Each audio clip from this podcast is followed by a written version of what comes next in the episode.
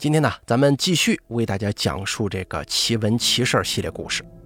本故事节选自天涯论坛，楼主风雨巨浪牧场人由大开为您播讲。咱们先讲第一个故事。大家知道吗？脸有阴阳之分，脸似八卦，这是众多说故事的人都知道的事儿。哎，大开个人也是有所了解的。轻易破坏脸相，也就是面相。最后啊，会有不好的事情发生。话说小孙这个女孩，芳龄二八，如花似玉，脸生得非常俊俏。虽然她呢是从大山里出来打工的，但很快呢就上升成为了主管的职位。哎，人家这脑子也聪明，真的是老天绝作呀！小孙的父母都是老实本分的农民，对于花花世界的思想和潮流，那是感到惊奇又无法接受的。所以啊，当小孙在自己漂亮的脸庞上戴了一个鼻环的时候，小孙的妈妈就极为不满了。可小孙并不当一回事儿只觉得自己的父母真是老土。人家城里的孩子一个耳朵上何止一个环呢？有的十几个，凭什么自己就不能打了？小孙回城之后，似乎他这个运气呢就一落千丈了。首先是一直跟自己能力不相上下的一个女的。当上了总管，这可是比自己高不止一个级别的职位。小孙本来还挺有希望的。后来呢，小孙打听到这个女的跟老板似乎有什么非比寻常的关系。小孙是个硬气的人，不认为非得靠这样的关系才可以爬上去。可是，尽管小孙一再努力，他总是得不到赏识。这还不算什么，小孙竟然在一次重要的宴会上犯了很低级的错误。差点被降职啊！工作不顺就算了，还有感情呢。小孙人挺漂亮，聪明善良，不乏追求者。其中有一个白手起家的男子，很是得到小孙的欣赏。可是最近啊，小孙明显感觉到那个男人对自己的冷落。后来在一次尾随中，小孙发现男人有了外遇，这可把他气得够呛。回到租住的小屋。楼上那位朋克青年把天花板跺得比鼓还响，小孙快烦死了。最近是没有一件事儿让他顺心的，就跑上去使劲敲门，没人应。旁边伸出一个头来，很不耐烦地说：“你发什么神经啊？对面的人早就搬走了。”小孙一听，只觉得一股寒气从脚底往上冒。这么老套的情节，只在电影里才有啊。可是自己真正去面对的时候，却是另一桩事儿。小孙百思不得其解，后来不知怎么回事，他竟然想到自己的鼻环上来了。小孙是跟着老板做过秘书的，明白那些做生意的大老板特别信一些东西。就这么想着，小孙第二天回了家，找的自然是懂这方面的人了。而这个人呢，就是讲故事的我，哎，我外婆。我外婆眯着眼睛看了半天，就说：“小孙呢，你听婆婆一句劝，你还是别去城里了。首先，你呢没法再有发展；再者，你可能会遇到不得好的事儿。”小孙就问原因，为什么呀？我外婆说：“人的脸啊，其实就是一个风水图，左主阳，右主阴。”中间鼻子一隔开，这就是个分水岭。小孙之所以运气一直很好，就是这分水岭隔得好，阴阳之气不受干扰，又可以相互调和。可是自打他打了鼻环之后，这左右之气就乱了，运气背不说，还会招来不好的事情。小孙虽然半信半疑，但城里那么丰厚的物质条件不能没有啊，所以小孙道过谢之后，还是回去工作了。后来小孙怎么样了？你可能会想，他是不是倒了大霉了呢？没有，小孙这个人呢，变得有些疑神疑鬼了。为什么呀？被人陷害了呗。说他贪了他们这个单位的几十万块钱公款，恰好那天晚上只有小孙一个人值班。你说他没贪，谁信呢？怪不怪啊？这事还真不奇怪，那就是有人嫁祸他的，背后有小人。小孙入狱的时候，那会儿已经被一些事情折腾得痴痴傻傻了，还一个劲儿说要小心，要小心。小心什么呢？恐怕只有他自己才知道。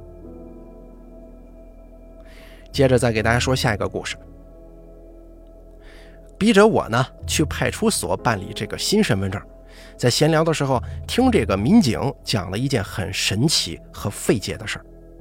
事情是这样的。在某某小区，一个老太婆去世了。这老婆婆呀是个孤寡老人，没什么亲戚。去世之后，她的遗产也没有人继承。据说这老太婆曾经挺有钱的。而这个消息呢，当然也传到了坏人的耳朵。于是，一桩离奇的盗窃案出来了。李某无业游民，整日游手好闲，总干一些偷鸡摸狗的事儿。听到这个事儿，可把他高兴坏了。对他来说，这是送上门的财富。在老太太死后不到一个星期，李某就开始行动了。某一天深夜，趁着没人，他撬开门钻进去，为了盗窃东西，他还特意准备了一个大包呢。进屋之后，他拧亮了手电筒，慢慢的就开始折腾，反正这屋里又没人了。屋里很黑，没一点动静，手电筒无意照到了桌子上。桌子上摆放着的是一张老太太的黑白遗照，那个怪异的面孔似乎是在瞪着他。李某这人呢，自称胆子很大，但是看了这照片之后，觉得有点瘆得慌，毕竟这可是刚死去的人呢。紧接着，他就开始撬起一个个抽屉。当抽屉打开的时候，他乐坏了，因为他发现里面有很多闪闪发亮的金豆子。拿在手里头还沉甸甸的，他把金子放进包里，又开始不停地翻找。而接下来他收获很大，很多抽屉跟柜子里都有金块或者金豆子，而且还发现了很多钞票，甚至连床上的被子里藏的都有。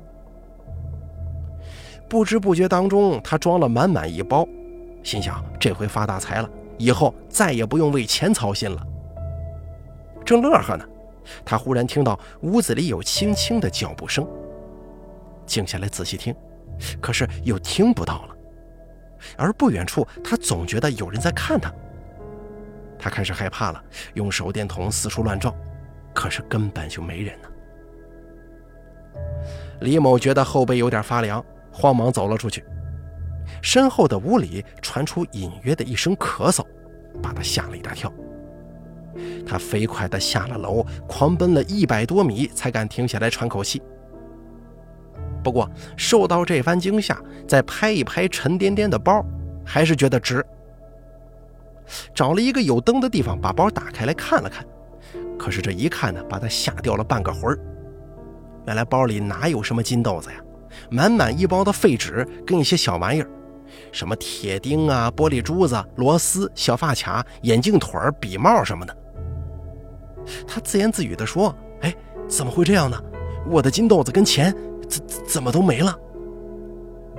这个时候，一个苍老的声音在他耳旁响起：“那你想要什么呀？”李某被这声音吓傻了，惊恐地看着四周，最后撒丫子开跑，向大路上奔，嘴里哇哇大叫，然而却一头碰到了值班的民警。等民警觉得他奇怪，一盘问，好家伙，还是个贼呢，就把他带到了派出所。可是他早瘫坐在那儿起不来了，说话更是前言不搭后语，没怎么问，就把一切问题详细经过都交代了。民警的笔录倒是不好做了，没办法，只好写上案犯精神异常，偷盗行为确凿。至于他偷的那包垃圾，也一同当了物证。接下来啊，再给大家讲下一个故事。村里张家的儿媳妇叫桂花，四十多岁，性格泼辣，很是彪悍。邻里之间因为一点小事啊，能掐腰站大街上骂一个小时，很是让村里人头疼。对自己丈夫稍有不满，非打即骂。哎，你没听错啊，打她丈夫。村里人给她丈夫起了个外号，叫老乐，哎，从赵本山小品里给他起的。有一次啊，老乐去村里人家喝满月酒，酒桌上喝的有点高。老乐对一桌子人说：“你们不都是管我叫老乐吗？今天我给你们好好乐一个，弄得满桌人大笑，一时成为村民的笑谈。老乐有个老妈，七十多了。老乐一岁多的时候，老乐的爹就跟阎王爷喝酒去了，是老乐的妈一把屎一把尿的把他拉扯大的。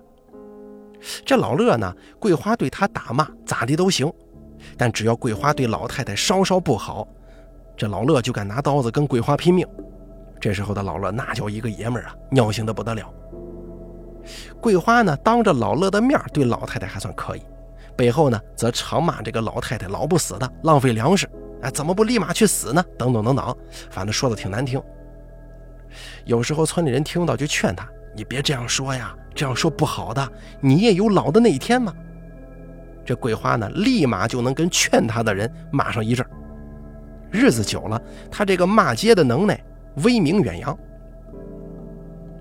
今年夏天的时候，村里放电影，那个时候家家户户都有电视机了，但是也愿意出去看这个电影，主要还是图热闹。老乐的妈岁数大，不愿意动弹，就没去。老乐跟桂花领着孩子去看了。到了放电影的地方，孩子非得要买吃的，桂花让老乐领着孩子去买。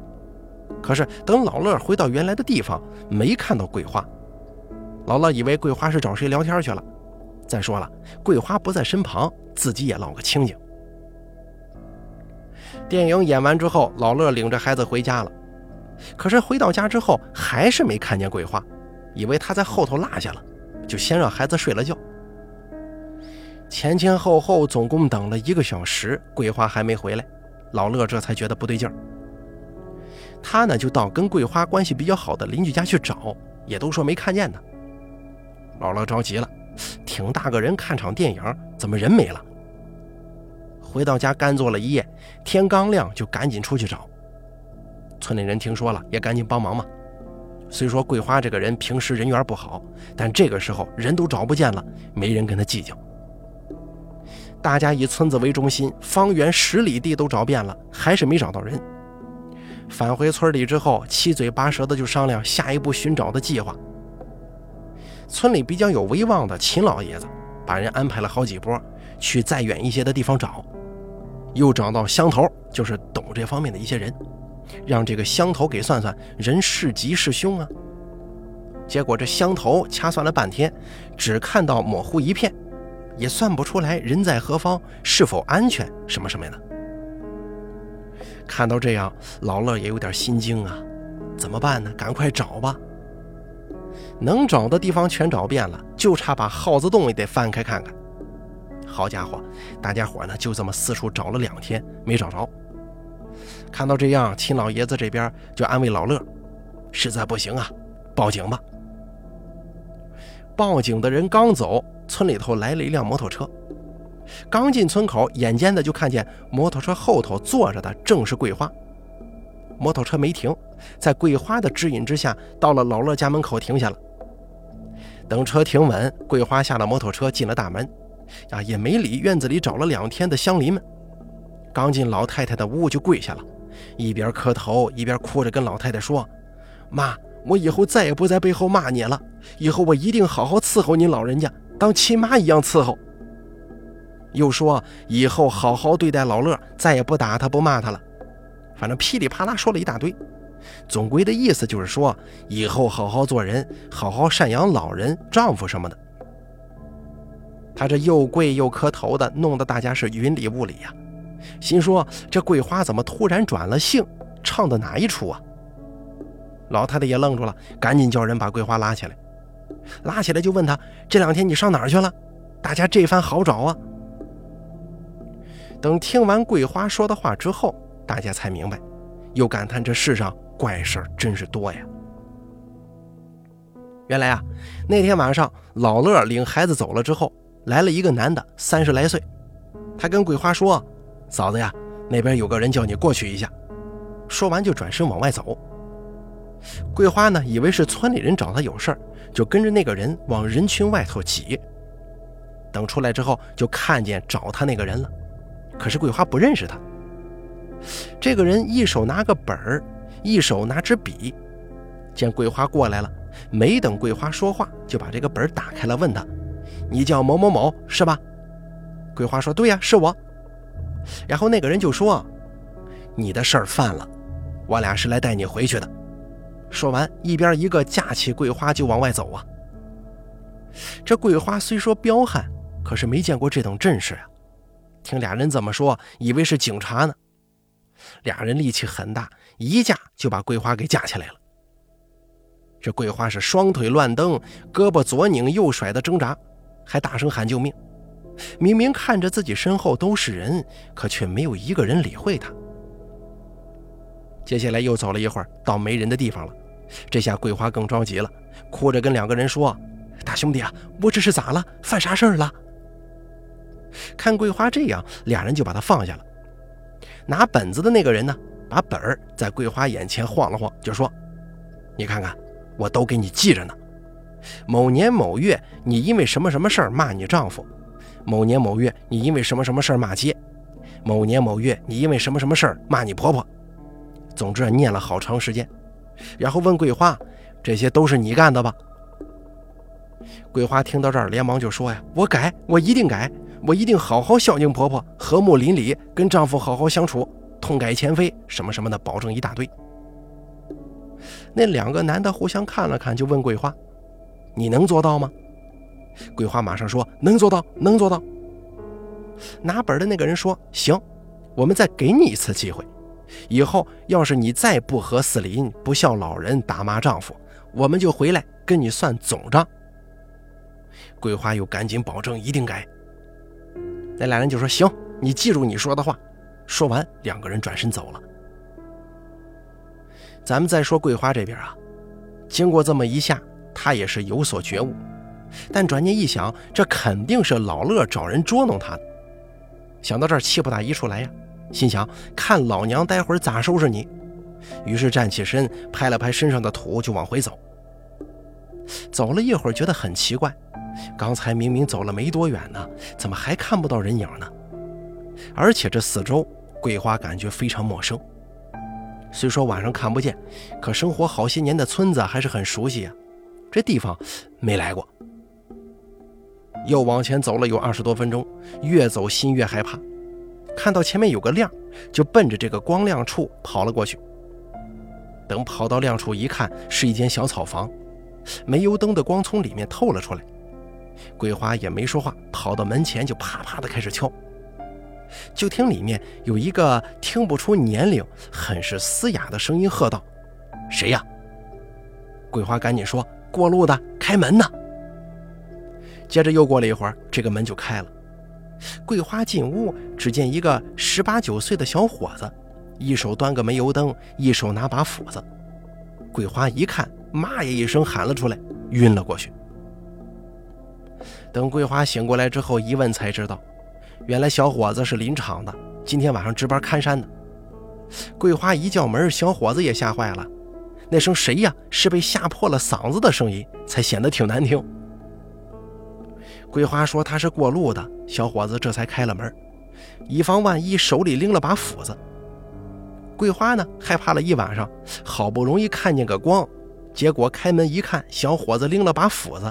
把小伙子就当成坏人了。两个人听完之后都笑了，人吓人吓死人呢。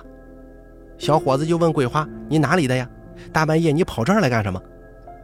桂花就把来龙去脉详细的说了个遍，当然了，把自己的不孝吓得又哭又闹那一段给隐瞒了。小伙子听完之后，看着桂花看了半天，就说：“大姐，你是说神话故事呢吧？”照你这么说，这里离你家可将近四百多里地呢。你说几分钟走出四百多里地，真的假的？桂花听了之后愣了半天，才又把刚才没好意思说的都说了。说完之后，小伙子看了看桂花，大姐啊，举头三尺有神明，这话说的一点也不假，你明白我什么意思吧？桂花也赶忙答应说。对呀，等回去可得好好孝顺老人，好好做人了。第二天呢，小伙子骑摩托车驮着桂花，要按桂花说的，让小伙子直接送他回去。